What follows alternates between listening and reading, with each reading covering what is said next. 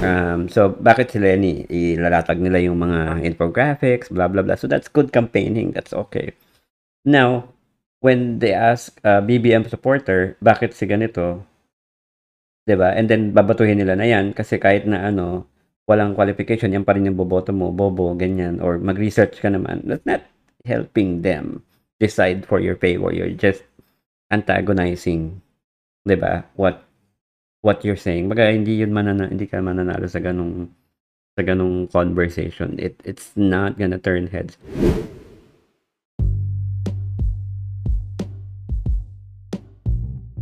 All right, welcome back to Info Context. And so it begins. We have started the campaign period and it was a very fiery start. Sobrang init, no? Ang daming mga nag-proclamation rally, meron pang nasa malaking stadium, merong nasa mga home base nila, dinagsa ng mga tao, meron din namang nag-proclamation rally ng walang permit. Uh, But yeah, it napaka-organized ng group, napaka-organized ng group na yun, na in fairness. so, nagsimula na ang campaign period. Uh, we are very interested to see uh, what happens next. And we actually had to wait for a little bit.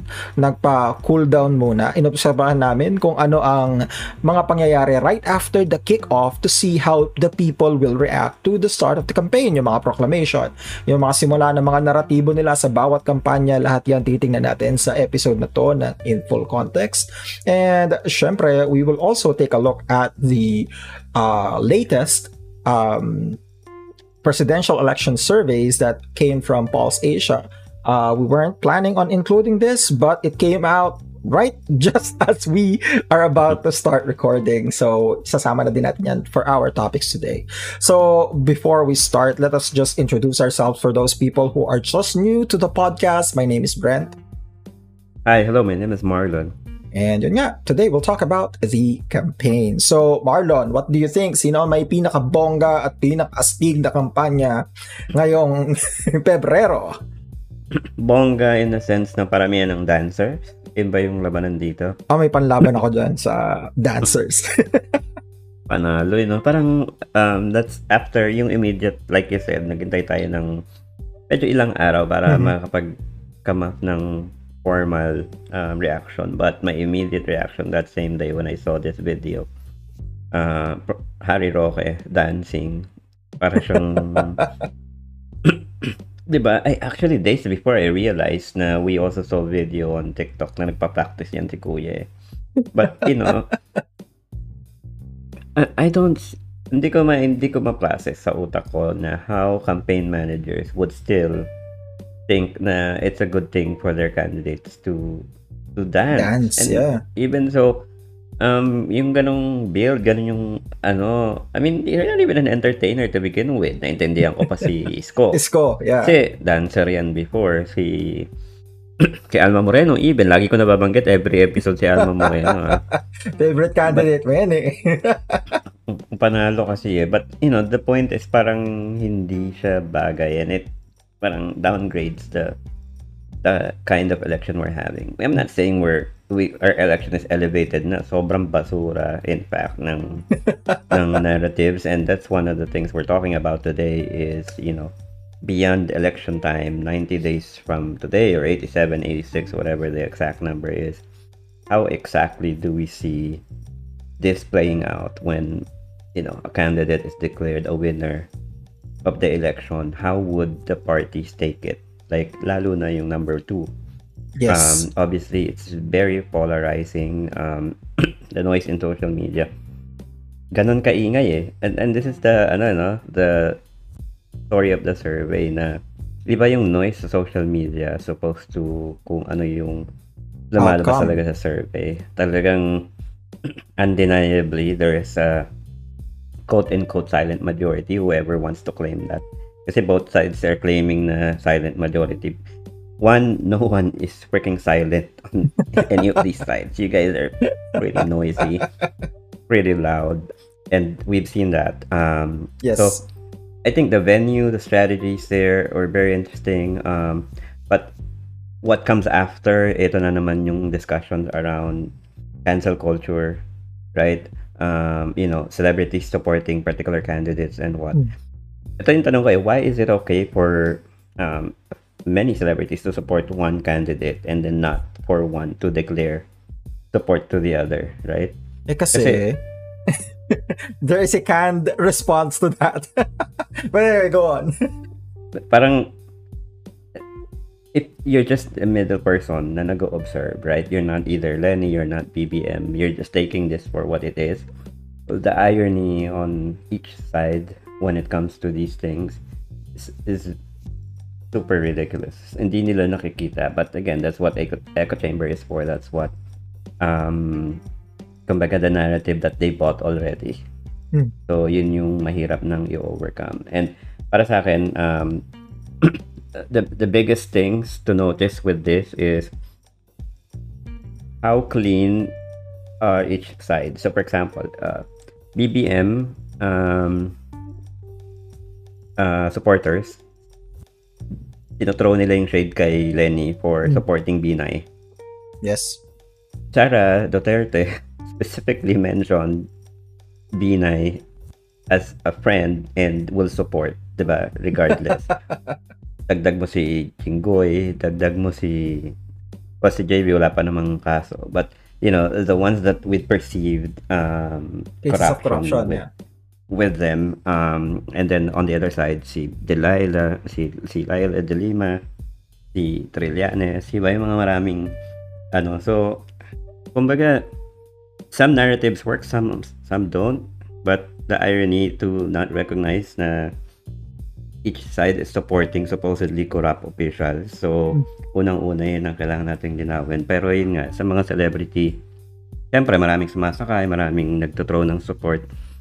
And I think we'll see more. Pero, Yes. sa tingin mo ba, ano ba talaga yung impact ng support ng celebrity sa mga kandidato nito? Does it even turn votes? Does it even change mind? Personally, I don't think it had the same pull as they did from way back. Uh, we already talked about the effect of celebrities during our tier list, di ba? The Trapo, uh, Trapo Moves tier list. We have that episode up. You can take a look at that. We listed a lot of the things that uh, the politicians, Trapo politicians, uh, do in their campaign or during their actual terms. So, isa doon yung mga pagkuha ng celebrity support. Ah, yung mga pagsayaw, lahat yan nandun. Nirank natin. Nakalimutan ko na kung ano ranking nung sa mga artista but but we did include that. Ah, so syempre, ang ang perception kasi for for someone that is a regular person to see that a lot of the artists are supporting a specific candidate there is a bit of a sway there pero I'm I'm not entirely sure how big of it it uh, it is it can be just confirmation bias, 'di ba? For example, ako sinusuportahan ko na si let's say Cisco Moreno or si Lenny Robredo or si Bongbong Marcos and then I saw one of my favorite actors or actresses supporting this person. Matutuwa ako. 'Di ba? Kasi Oo. someone that I idolize, someone that I watch on TV, someone famous is supporting my candidate and feeling ko yun lang yung epekto nun kasi we can see what happens if you don't support the quote-unquote right candidate. 'Di ba? Uh, That's the reason why there's an entire um,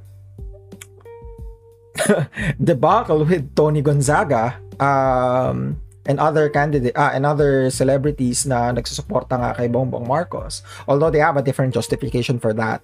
Um, so yun nga, it- Nagiging target lang kasi si Tony na for Yeah. ano. I And- think he's, she's the big celebrity so far that's declared um for BBM. I think ang problem din, problem din kasi kay Tony Gonzaga, why she became a big target is because she played somewhat of a neutral before the elect uh, before the campaign period. Kasi 'di ba nung in, Mm. nung in-interview niya si Bongbong Marcos, um pinupush Mm. niya. In-interview ko din naman si Lenny, in-interview ko din naman si I think si Pacquiao din yata.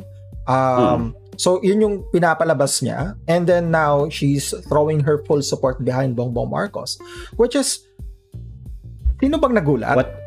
Ito kasi what what what the problem is question number one is why should you look to a celebrity to determine your choice? Like what credibility um, qualifications will a celebrity have na, ay, susuportahan ni ex-celebrity si ganito, dun ako. Mhm. 'Di ba? Parang ano klaseng standard 'yon na, oo, magaling umarte, oo, magaling sa kumanta or whatever field that they were in. But why do you let them make the choice for you? 'Di ba?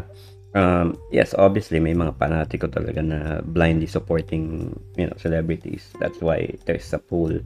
But we talked about on tier list, kaya naman before, um, na kumukuha ng celebrity itong mga kandidato kasi hinahatak nila yung audience. Yes. But on social media now, the campaigning landscape is totally different, diba? Hindi na necessarily would drive There um, is traffic. Yeah, there is some kasi I can see it nung ah, I remember that specifically a day before the proclamation rallies na may mga nagpo-post na ito yung mga nasa rally ni Lenny. So sina Agot Isidro, ah sina Cherry Pie Picache if I'm mistaken. Tama ba? Or the other one? Ito pa isang, ito, ito pa isang ano ko, eh, diba? Ito ako personally lang ah, um, who would go to a rally when you know Agot will be there? Or Cherry Pie? Like, anong klaseng pool tong mga artistang to? Diba? I mean, Cherry Pie is a, is a great actress. Magaling umarte to. Agot, um, oh sige, magaling na artista before way back, right? But hindi ito yung mga celebrity na mega na yung tipong dadagsain mo just for that. Well, maybe River Maya. Um, diba? Kasi they were there. But some, ito pa yung number two point ko sa mga artista. eh. Tony and Paul Soriano, they were there because they're literally family. Diba? Si Mhm. Tony, I mean si Paul, asawa ni Tony, parang pinsan ata nung asawa ni BBM or something. May ganong klaseng Yeah, and connection. ninong nila sa kasal si BBM if I'm not mistaken. Right. And then si, si Gab Valenciano, syempre, relative nung clan nila, Kiko nila Sharon and, and all that. So, these celebrities have vested interest in supporting specific candidates. Huwag tayo magulat, ma-surprise. In, in politics and campaigning, a lot of it is really about vested interest. Now, Mhm.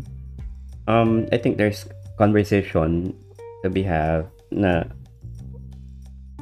pag nag ano na yun, yung cancel culture who is supposed to determine na you're on the right ito pa rin yung hindi ko ma-absorb sa sa sa camp ni Lenny is why do they feel like everything they do is the right thing to do like ito we're doing this because ito um kaya yung mga abogado, doktor, nurse, magaganda, whatever, ang nagsusupport kay Lenny kasi nag-iisip sila.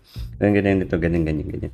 Diba? Th- there's this certain narrative na it's almost like a fashion choice na pag Lenny ka, you're cool. Diba? I even told you, a lot of people will be angry with this, but Lenny is the new iPhone. Diba? If you read, parang ano siya eh, is something you flaunt. 'di ba? She's something that you kapag ka ano eh parang nandoon ka sa tama. uh, you made the right choice. Some others I saw na um, I I chose the right school for my kids dahil they support Lenny. It's a freaking Catholic school.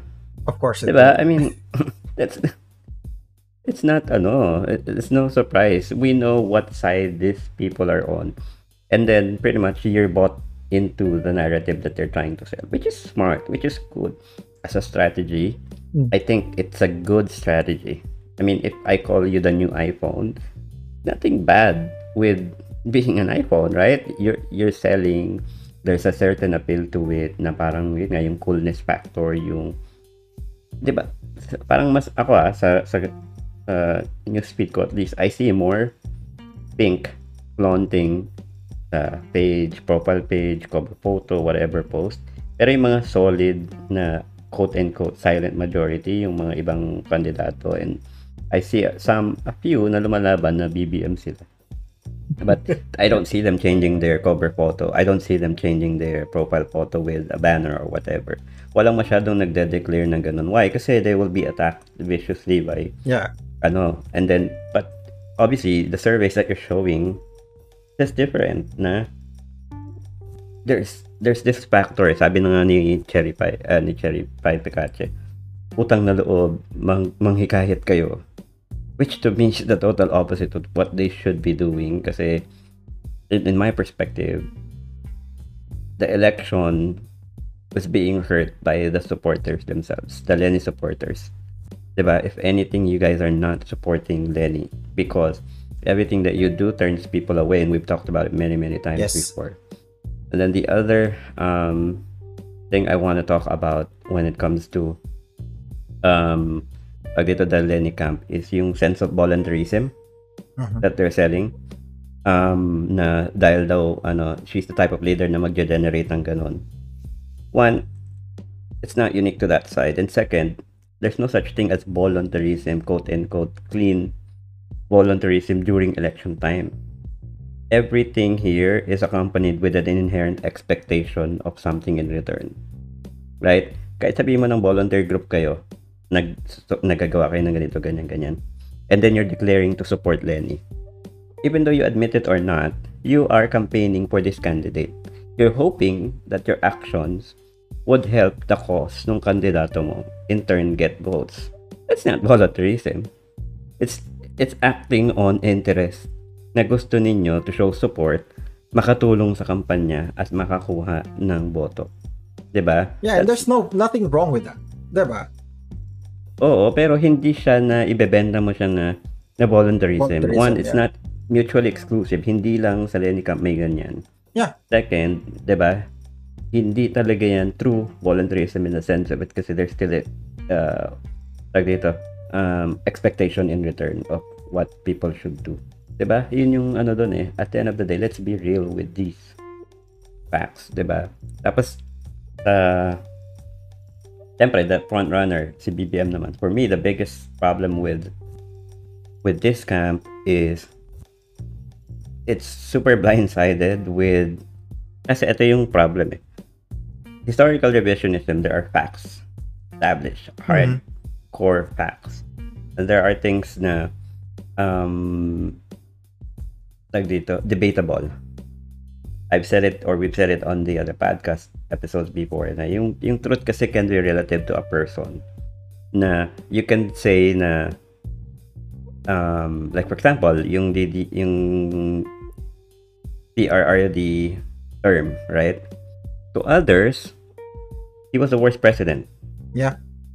Diba to whatever they've experienced maybe victim ka ng EJK maybe um, victim ka ng uh, kung ano-anong on the opposite side of everything that was done. Maybe sa naiya, isa ka sa pamilya na na-term doon or ABS-CBN, ito pala yung biggest example, right?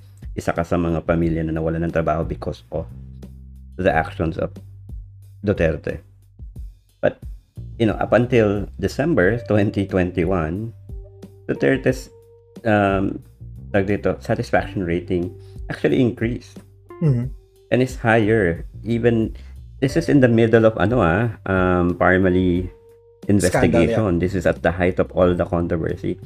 But this many people still believe that Duterte is doing a good job with the pandemic and everything. Why? Because these people that you ask actually have experienced positive changes. So 30 years from now, when history is written, whoever wins, diba, there will be these people that said, no, you know what, Duterte was the best president. And then some others, no, no, this person is uh, as close as a dictator as you can get. Because they've experienced it parallel to each other. But they, that doesn't mean na hindi tama or mali yung ginawa nung isa. And we've known naman na when it comes to the his, to history, kung sino nanalo siya magsusulat ng Mhm. ng history. Kasi, ah, Relatively, if we base it on the lib LP narrative, totoo naman na they're all the bad people. But for the others, yung mga loyalists na tinatawag, di ba? They, they, they say this because they, they did not experience anything bad. And I think in yung narrative, we know how media is, we know how the Catholic Church is, di ba? So, yun yun eh. Yeah, kasi uh, on a personal example, for example, me, um, in the area where I grew up, um, there's a lot of drug dealers, drug users there. Um, if you ask someone from there how they uh, what they think about the Duterte Duterte presidency, they'll if they're some of the law-abiding citizens, most likely they'll be happy with what happened because there is an actual decrease of dangerous people in that area. And on the other side naman, For example, they can use the pandemic to destroy the image of Duterte. They can, I mean, they're already using it now na bumagsak ang ekonomiya natin, na uh, we were uh, thrown into trillions and trillions of debt. Uh, but yun nga, different people will have different experiences and the thing is, who determines the facts? It's going to be the winner and yun nga, I, re- I totally agree with what you said.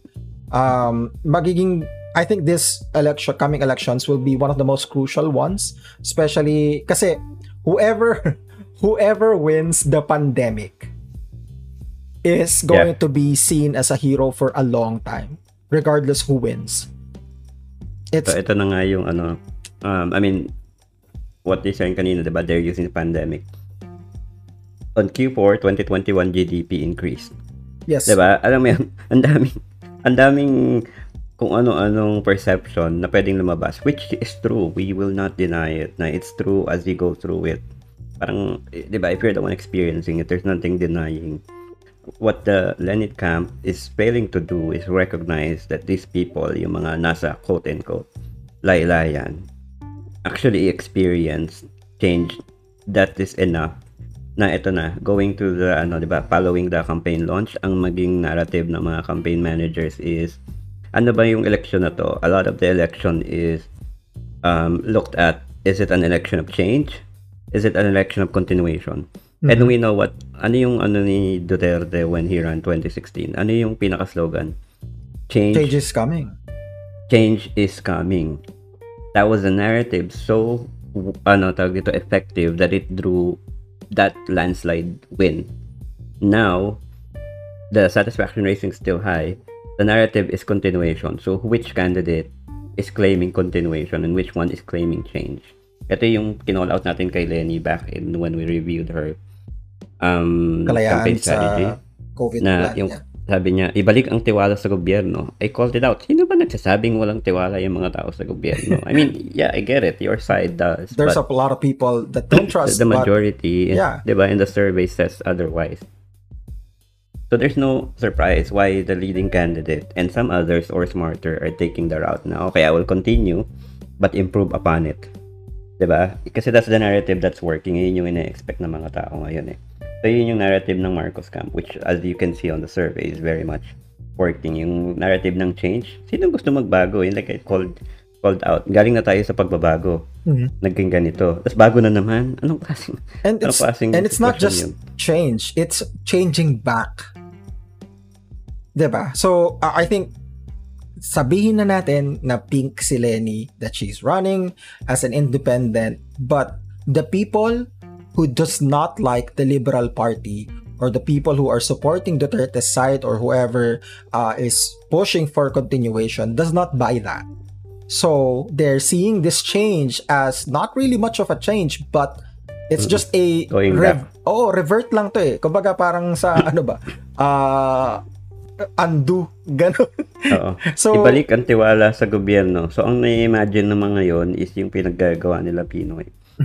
'Di ba? Ibalik ang ganito um, tapos do or make or break election na daw ito for democracy. Maybe for you, parang totoo, parang mm-hmm. sa inyo if you last uh, three years ago, 2019, if hindi kayo nakapasok ng senador out of all the lineup and now you'll win a presidential election, talagang deads. This is the death of LP if in case they they lose again. There will be a breakdown of support of this particular group. The narrative doesn't work. The media and the Catholic Church is no longer the main brain, brainwash machine. Social media na. Kita nyo naman ang ginagawa nila yes. Marcos. Sobrang brainwashing to the effect na sobrang laki na ng doubt uh, on anything. The institutions that you would think nobody would question, church and media, diba, is the biggest narrative. Yun mismo yung ginagamit nila against it. No, obviously, there's a lot of things that are, you know, negative impact to that. Hindi mo na talaga alam kung ano yung totoo, ano yung uh, anuhin mo. But at the end of the day, is it effective? Obviously. Yes. Di ba? Ayan yung nagiging tag dito, campaign strategy. So, when you look at it, moving forward, di ba? Say, ano yung scenario? What do you foresee? Pag bawa, nanalo si Bongbong by a huge margin, what do you think the Lenny Camp would do or yung mga side na to? ano yung outcome that you're seeing? If Bongbong wins, it will be a very noisy six years, I would say. Kasi, eto ang problema. eh. Um, we've seen this over and over and over that people from the Lenny side have been dismissing the surveys for so long. And just for the record, we actually believe the surveys. If you go back from when Pulse Asia started, they haven't been wrong in any uh, presidential elections. And if you're saying na mali yung 2016 vice presidential elections, I would argue that it's too close to call. 29% versus 24% uh, sa first and second. It's still close and we can see that na nanalo si Lenny by a small margin.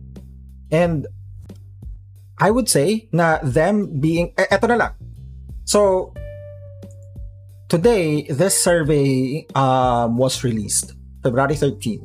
Uh, lumabas na Bongbong Marcos is up by 60%. Lenny Robredo actually went down to 16%.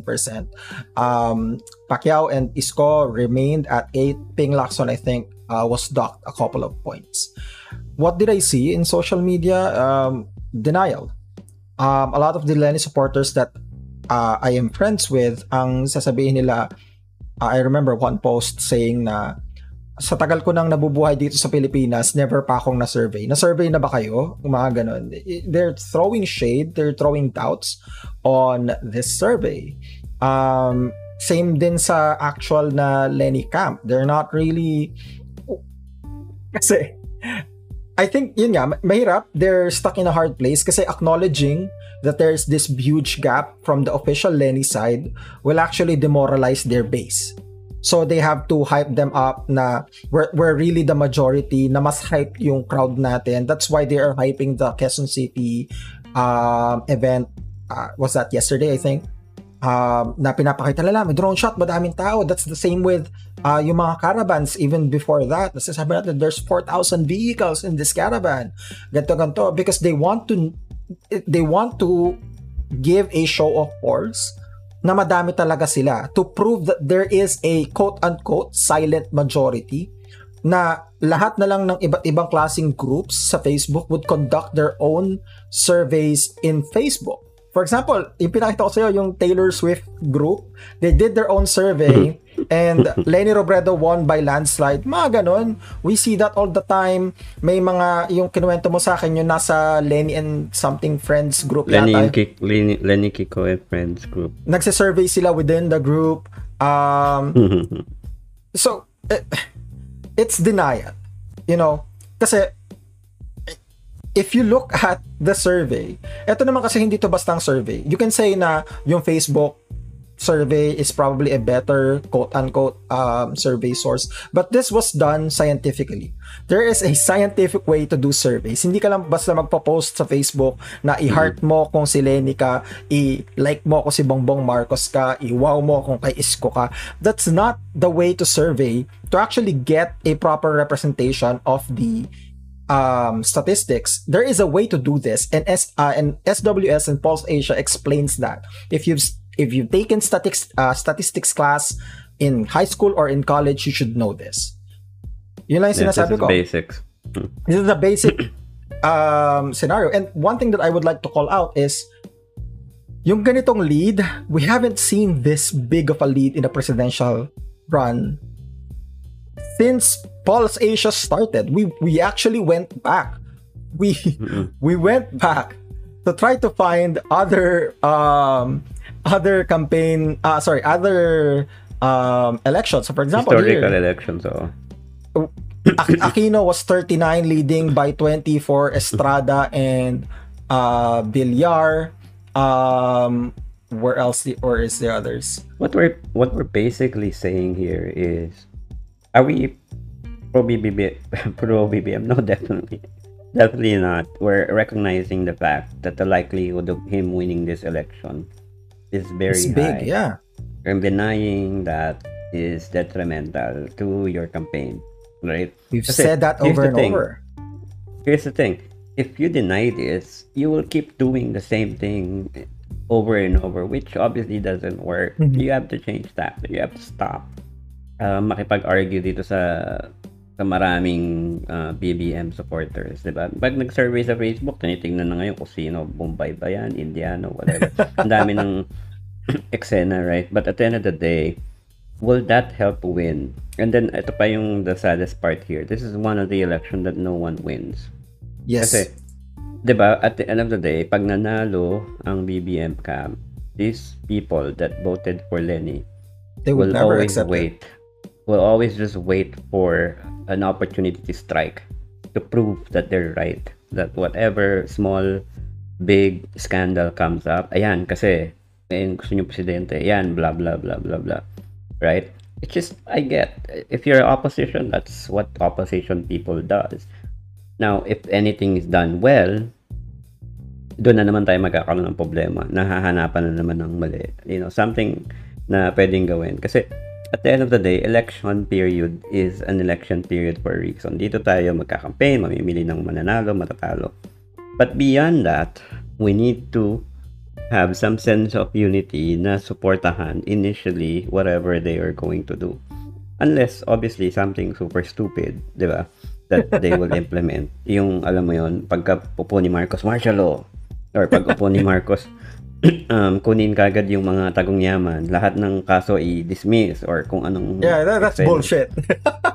Di ba? Kung anong eksenang gagawin. Which is very much a possibility. Hindi natin pwedeng sabihin na hindi pwedeng gamitin ni Marcos ang influensya when you become a president to pursue, to, to cancel, or whatever. Diba, Siyempre, i-regain niya ng name. I would even argue or assume na baka ipa i-rewrite ang history books na it, kasi event, di ba, they mamimili yan ng tao sa DepEd, mamimili yan ng tao sa en, na historical commission, kung ano-anong eksena.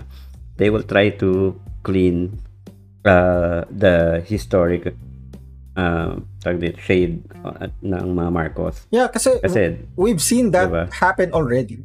um, you shared something to me, yung picture Oo, ng yung- textbook that Jesse Robredo is in the list of heroes. Tama ba? Heroes, oh, nasa Bayani list na siya.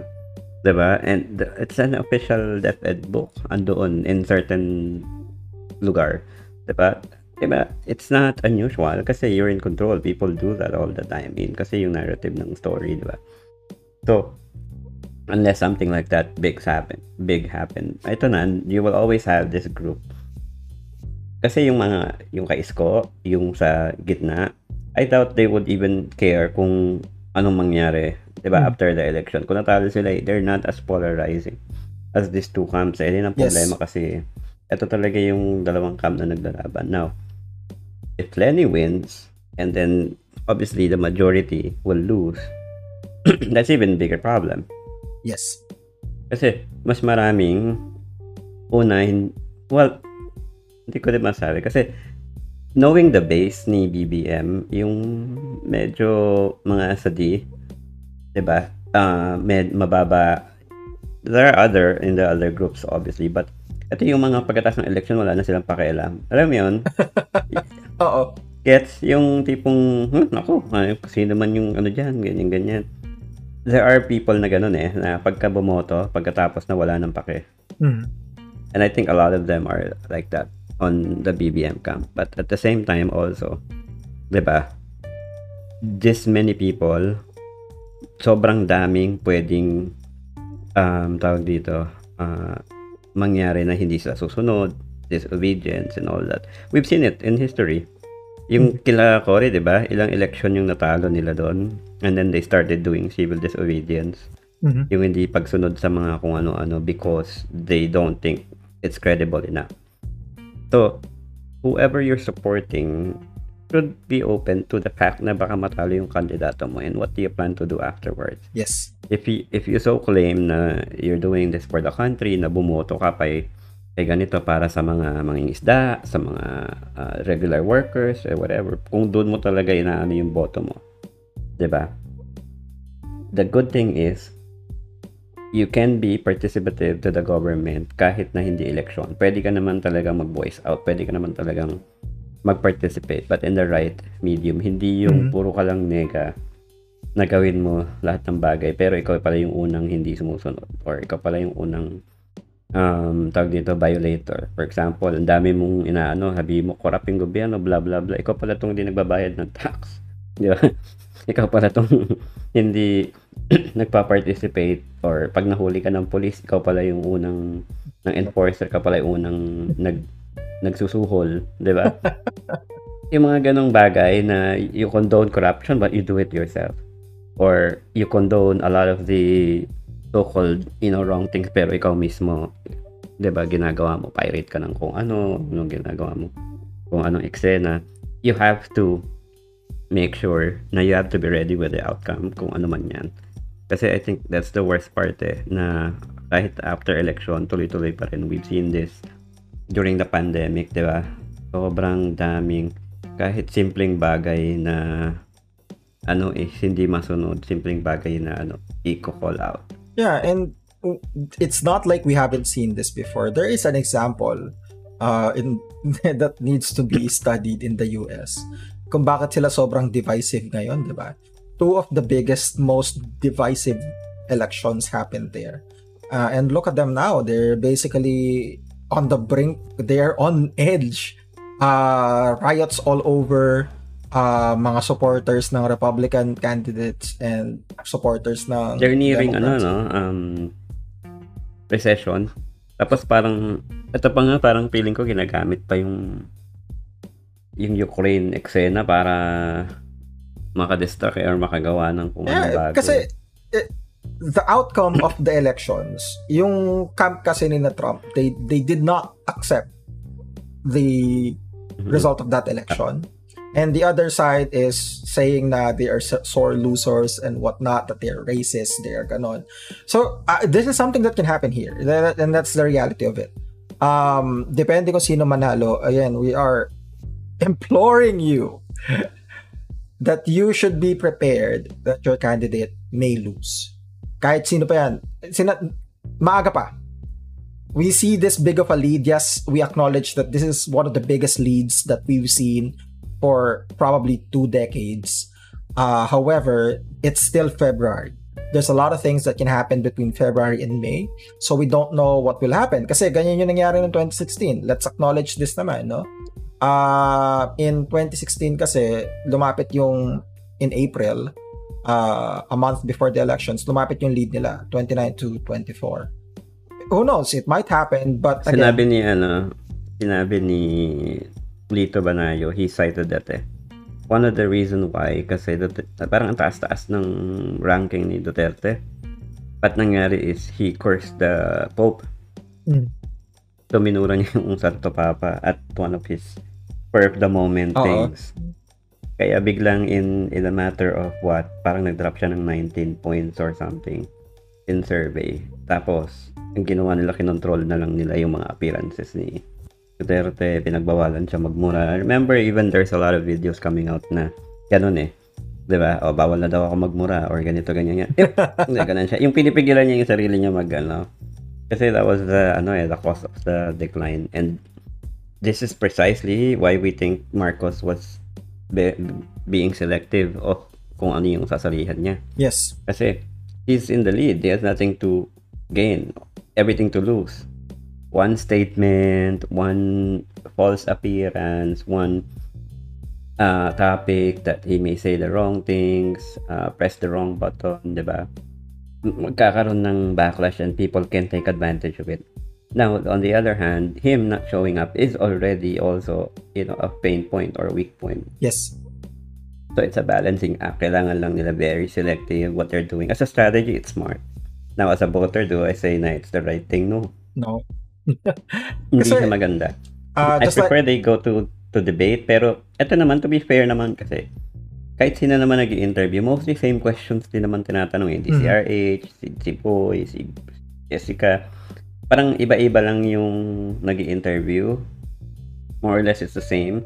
Yes, you can watch all of it for consistency. Yes, you could, there may be one or two new questions there that's asked.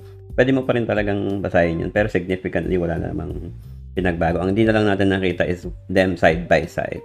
Kung Yes. paano nila i-handle yung response ng iba.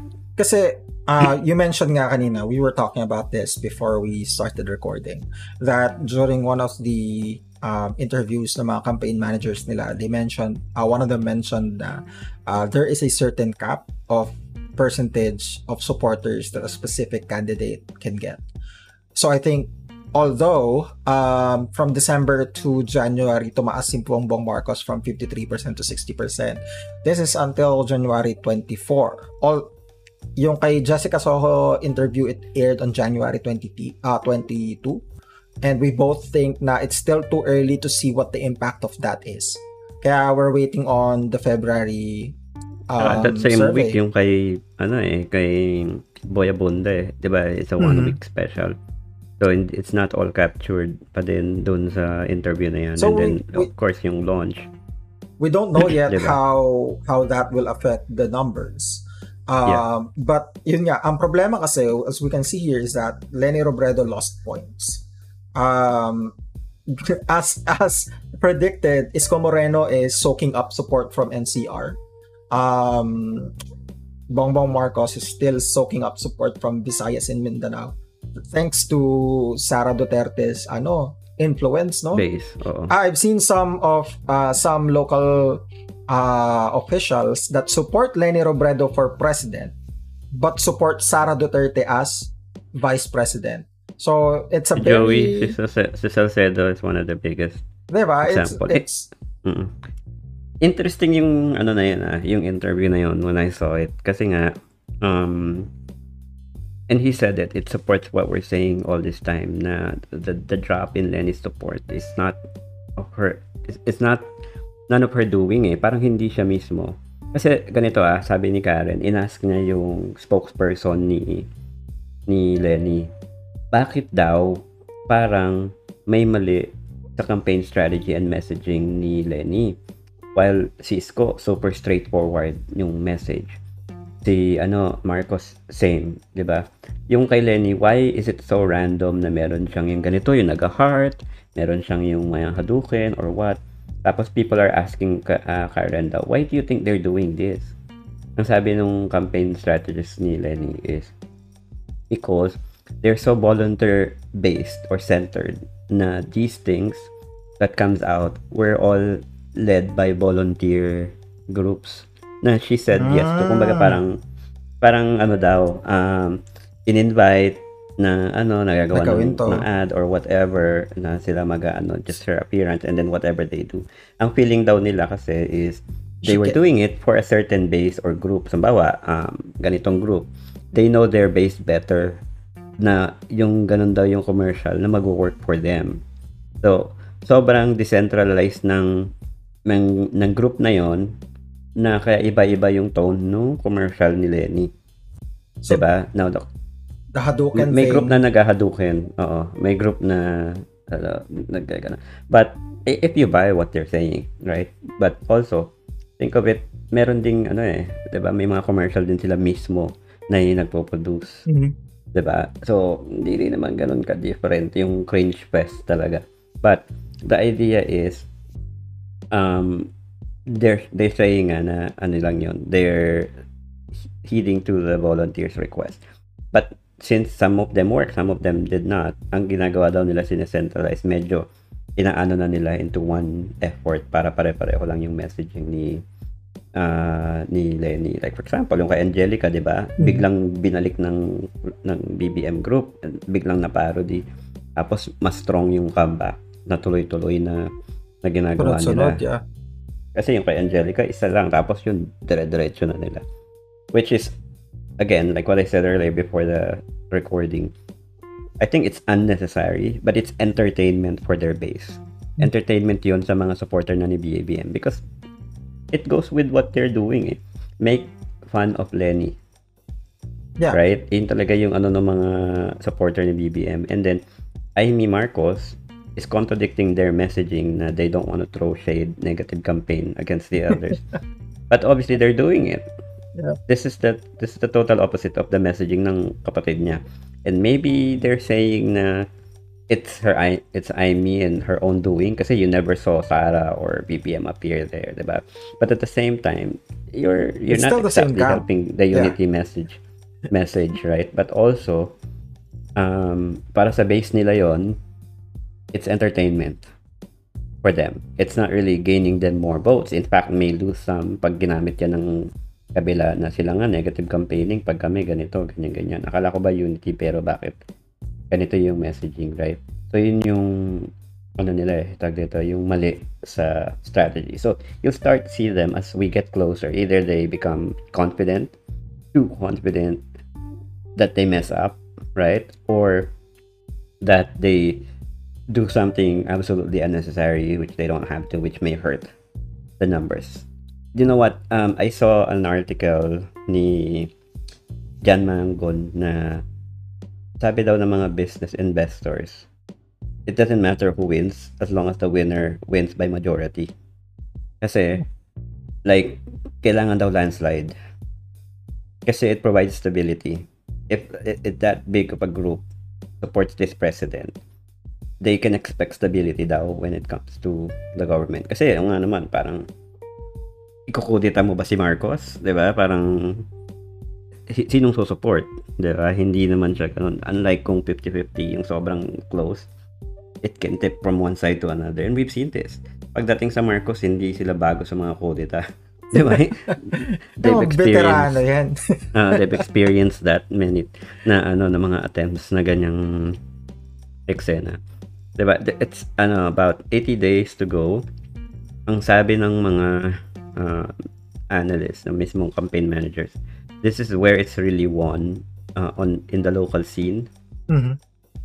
Um, for example, ang kinakampanya talaga nila not necessarily yung individual voters but yung individual provinces, mayors, congress. Basta yung mga ano big representatives, certain groups, religious groups, 'di ba? Declaring for certain candidates and then um, governors, lalo na yung mga local politician that has tight grasp of their area na sobrang halos walang kalaban. Mga tipong Chavit Singson, yung mga tipong alam mo yun, uh, yung hawak nila yung buong probinsya, hawak nila yung buong lugar. If you get these people's support, edi more likely you win the province also. Um, so far, nakita ko nag-declare si uh, Revilla. I mean, Remulla. Yeah, John Vic Remulla for Cavite. Cavite. Um, obviously, Chavit. For, well, actually, technically, mayor lang si Chavit ngayon in but, one of the s- smaller we all know uh, what he's uh, but Oo, but he he technically owns Ilocos, 'di ba? Well, we know naman na Ilocos it's given. And then uh, thanks to win, yun nga yung sinabi mo, yung si Sara yung VP, pero si Lenny yung uh, presidente, si Salceda. Yeah, Albay, if I'm not mistaken. Oo, uh, ano talaga to eh, close ally talaga to ng mga Duterte. Ito yung isa sa mga nagsasabi na pinapatakbo niya si Sara as president. Nung hindi tumakbo si Sara, openly said na si Sara, pero si presidente niya is BBM, ay si Lenny. Lenny, yeah. Why daw? Kasi malinis, walang bahid ng ganito. Tapos sinabi nung interviewer. So meaning, madumi yung kabila. Kasi it's by, ano eh, by omission. Pag sinabi mong ganito, you believe na tainted or corrupt, blah, blah, blah. Tapos ang, despite that, ang sinabi niya pa, I'm supporting President Lenny but my suggestion to her and her campaign is they drop the word laylayan wag na daw nilang gagamitin yung term na they're they're going for the laylayan or their their acts o lahat ng ginagawa nila para doon sa mga yun. It sounds so disingenuous. It sounds fake. It sounds unorganic. Yun yeah, sinabi niya. And they're not doing it. I mean, at least the supporters are not doing it. Uh, we've seen that uh, kind of talk in social media already na people who And that's what's funny kasi 'di ba when you go around uh, I've seen a lot of content creators that go around tatanungin yung mga nagtitinda sa lugawan, tong mga mm-hmm. nagtitinda ng balot, yung mga nasa may mga tindahan, yung mga naglalakad sa alsada when they talk when they ask them, they usually go for someone like Bongbong Marcos or Isko Moreno. These are the people that you don't see um rapidly campaigning online. And right we've seen that. And yun nga, kaya nga 'di ba, sikat na sikat yung engineers for Lenny, doctors for Lenny, yung hmm. mga ganyan because they are showing na artist for Lenny mga ganyan. Uh, they, because they're showing that the studied folks, um, regardless of what narrative they say, that's what they're doing. They're showing that the yung mga mga tao na may aral, na quote-unquote may isip, si Lenny Ang, sinusuportahan. And uh, we've seen that in multiple posts. Uh, even some of the uh, some people in our um, circle would say na uh, yung yung mga professor ko nga, yung mga uh, kakilala ko nga engineer Mhm. nga, i- si Lenny ang iboboto, blah blah blah blah blah blah. Kasi what you're doing is uh, you're alienating, alienating probably the biggest base that you can tap into. Uh, but it's arguable if you can actually tap into them considering kung ano yung nangyayari. Pero um, I agree naman talaga na wag nang gamitin yung word na laylayan na yan because you're claiming to be the elite at one point and then you're also going for the laylayan parang it doesn't it doesn't add up eh Yeah. this is the it's like interesting na sa sa side nila may mga gantong tao na nag-openly nag-feedback sa campaign because they know what the impact is dapat talaga ganun yung group nila eh di ba wag silang lock sa kung ano lang mindset. So, kung yung mga magsusuporta, baguhin ninyo, tulungan nyo sila na baguhin yung narrative nila in election. There's so many uh, narratives na maganda na pwede na lang i-pursue. Wag na silang magpilit dito sa base na hindi mo naman mapapanalo. one of the things that I like sa Lenny campaign, I- and I would just like to acknowledge it, is that yung messaging nila na sila ang may plano, na sila ang magaling, na sila ang kompleto, alam namin kung anong gagawin Yeah, sa may bansa. qualification. That's what they're doing plano. well. Mm. 'di ba? And we've we've reviewed the econo- economical plans. We've compared them side by side. Maliban na lang kay Bongbong Marcos kasi hanggang ngayon Bongbong Marcos wala ka pa rin pinapakita sa amin na economical plan ano na. But ayun nga, going back to the economical plans, when you compare them side by side, um, if you can go back to our uh, recording, some of the episodes in the podcast, we actually like Ping Lacson's plan better than Lenny's. But if you look on social media and what the people are talking about, nobody's talking about Ping Lacson's plan. Nobody is Mm. talking about um, how it's more feasible, how it's there's not a lot of extra spending, more of reallocation and whatnot. Nobody's talking about that because there is one candidate that is doing so well in transmitting that they have a plan. Mhm. And yun na nga eh, kaya nga nadadali si Bongbong Marcos kasi Bongbong Marcos has not really given us anything concrete. Nung nagpa-interview siya, everything is theoretical. 'Di ba? Kahit na kahit na ang plano is sisiguraduhin, Yung mga, sisiguraduhin, sisiguraduhin wala nila ang ganon, ganito. 'di ba? Uh, Di it sounds it sounds Oo, it sounds like a plan at least na sisiguraduhin kong ganito. Sisiguraduhin kong ganyan. Yun lang naman eh. 'Di ba? It's it's the messaging. Oh, mayroon pa siyang sasabi na go to the website. That's the angle, the messaging that that works. Yeah, Now, I really ito like yung it. ginagawa ng mga supporter, 'di ba? Um, so bakit si Lenny ilalatag nila yung mga infographics, blah blah blah. So that's good campaigning. That's okay. Now, when they ask uh, BBM supporter, bakit si ganito?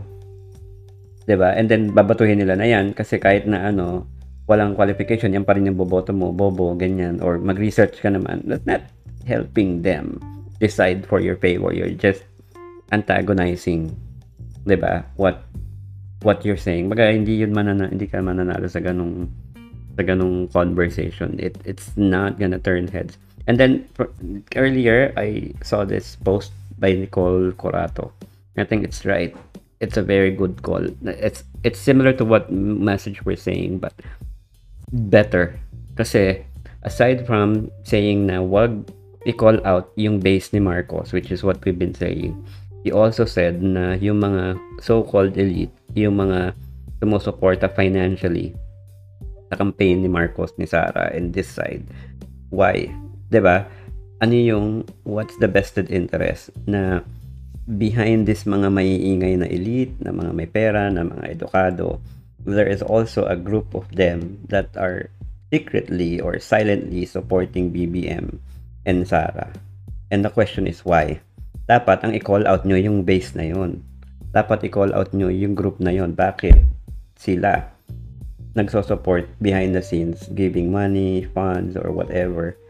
Yun ang kausapin, yun ang targetin. Kasi, di ba, yun yung base ninyo na hindi solid eh. And then, yun, te- siyempre, may mga interest na yan kung bakit sila nagde-declare. Same as what I said, mga local candidates.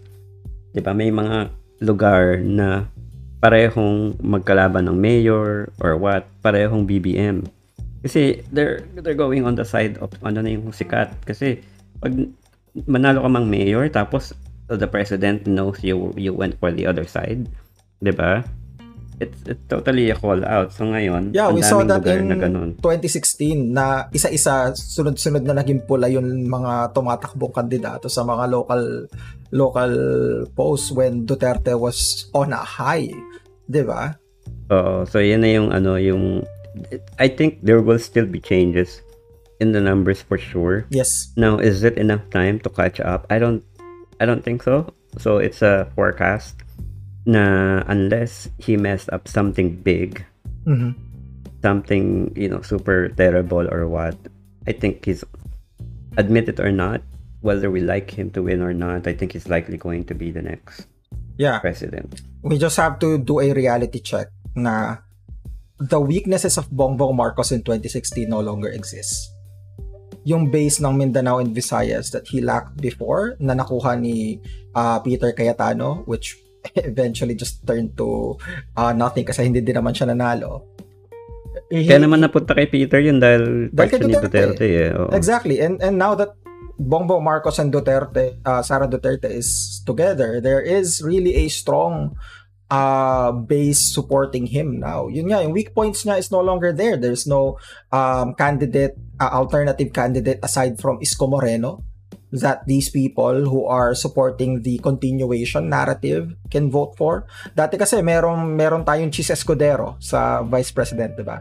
Ah, meron tayong Chis Escudero, meron tayong ah, well yun, si Alan Peter Cayetano. Wala in short, walang kahati sa boto ngayon si Bongbong Marcos. Ang may kahati Mm-mm. sa boto ngayon ay si Lenny Robredo. Naghahati silang dalawa. Actually, tatlo. Sabihin na natin apat. Naghahati sila narrative apat. of change you know, versus continuation talaga. Naghahati sila ng boto. And yun nga, that's something that they need to acknowledge in order for them to actually adjust their strategy. They need to adjust their strategy talaga. Kasi if they keep on this, kasi ito yun eh, ang mga tao kasi, kapag kami paniniwala yan, tapos you keep on attacking them, And I've seen this. I've seen this argument from people in the opposition in 2016, 2017, 2018 na kapag ka ang mga tao This is this is how they explain the belief of the DDS is- DDS people eh. Na pag inaatake mo sila nang inaatake, lalo lang sila nag-e-entrench, lalo lang silang nagsa-stand ground sa paniniwala nila regardless of what happens. I forgot what they call what they call that um I don't know, theorem or idea. Pero yon, if if you attack someone's belief so much, they will just be more entrenched and they will not essentially believe what you're Yeah. saying. And For the elect for the election um, to be turned, two things has to happen. Kailangan bumaba yung numbers ni Bongbong, number one. So he needs to mess up Mhm. and then the opposition needs to unite. There's no other way to win this. Kasi people have to drop their candidacy to to support a candidate. And then Bongbong has to mess up. Kasi not even enough din mapagsama-samahin mo lang yung boto nila to overcome the number ni Bongbong. 'di ba? So, yun na lang ang burden within the next three months is for both things to happen in Yeah. the amount of time. And there's necessary. even there's even a problem there kasi I've seen it play out in Laguna.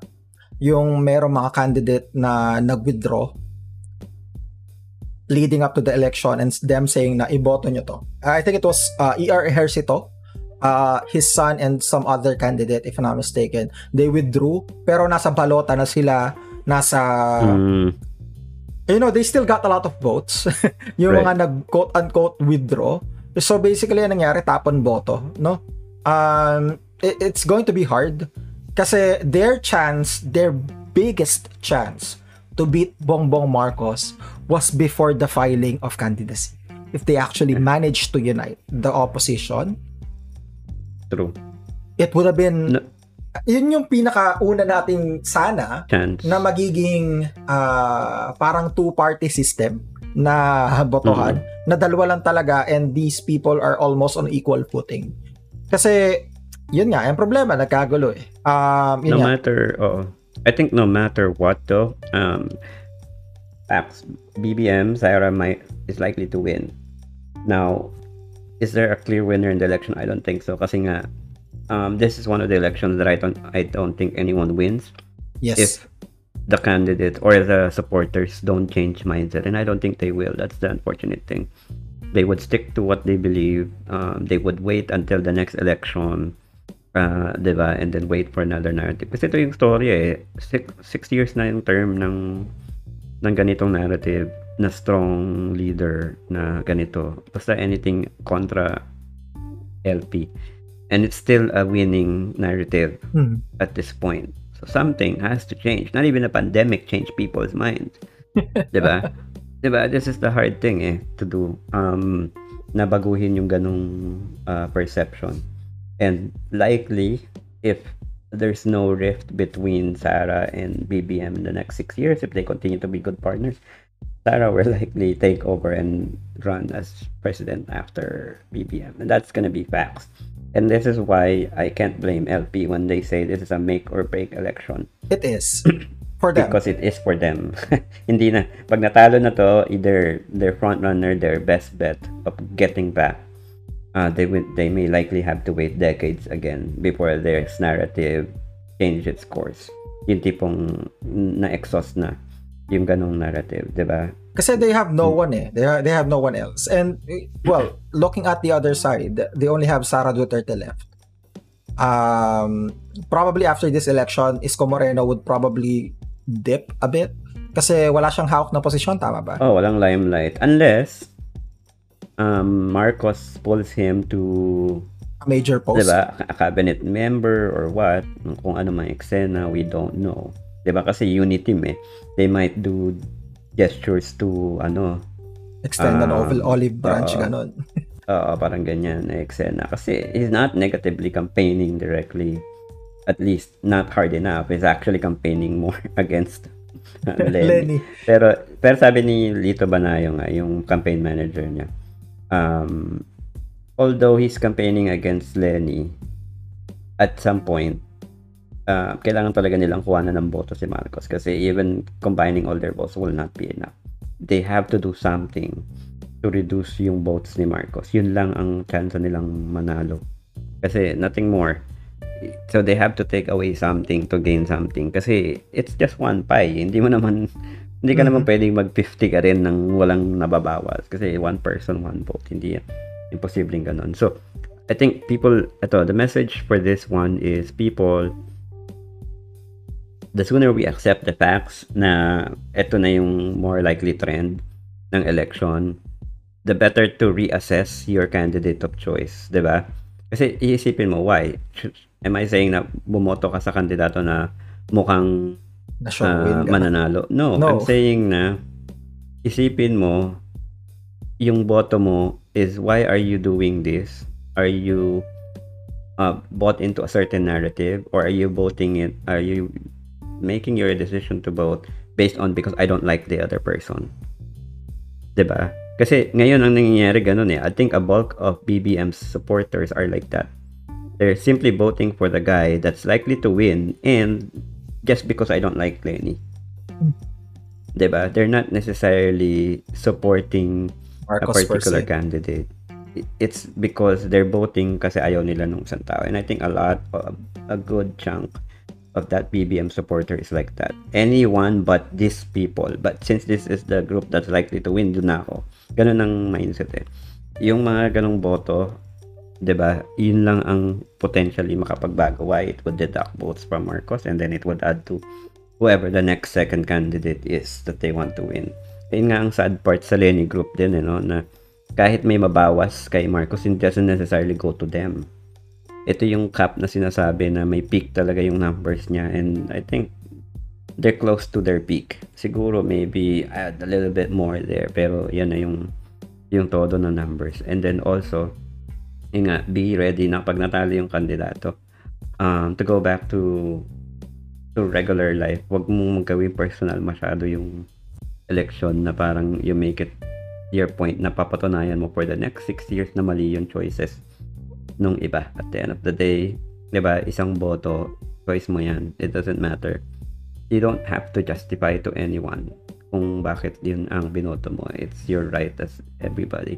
May mga narrative na ano eh, while you're enabling blah blah blah. Sino nagsasabi na na ikaw yung nag enable at siya yung hindi? Parang who makes kasi that whole narrative na kaya kami nagagalit na binoboto nyo si BBM kasi you're enabling magnanakaw, you're enabling sinungaling, ganyan-ganyan.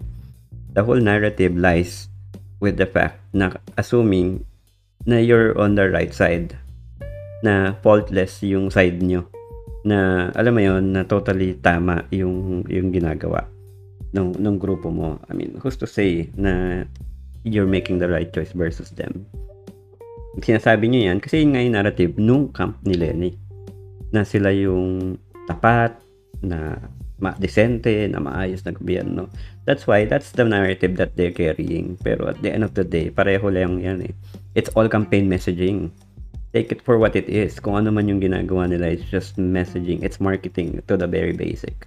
'Di ba? Yun lang yung story na tinatry nila benta. Kaya yan yung um, uh, people subscribe to and if you do, eh, hindi boboto mo sila. That's basically it. Hmm.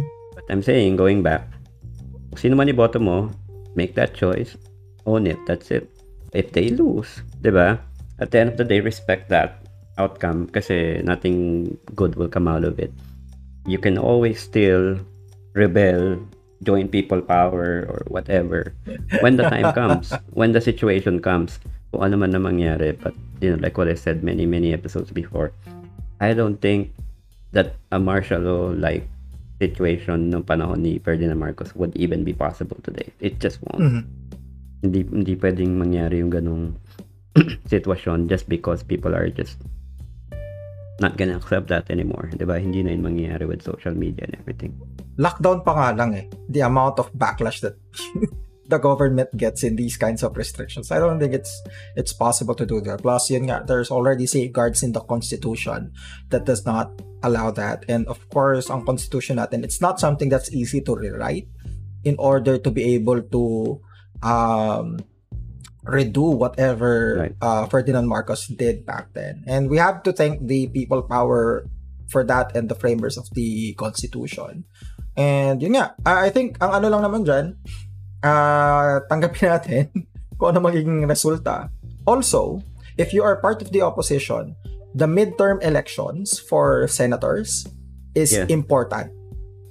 Kung sabihin na natin na kung sino man manalo, manalo man si Bongbong Marcos, manalo man si Lenny, if you really want to put the checks and balances in place, make sure that you support the senators that you want to support during the midterm elections. Kasi I think that's one of the things na hindi masyadong na-highlight eh. Papansin. Kasi in the US, it's very apparent kasi dalawa lang yung ano eh, dalawa lang yung Parties. party. So parang sinabi nila na if there is a Republican in the White House, we have to make sure that the uh, Senate and the Congress is uh, Democrat para Oo. to keep Balance. to keep the White House in check. Balance. Quote, Quote and quote.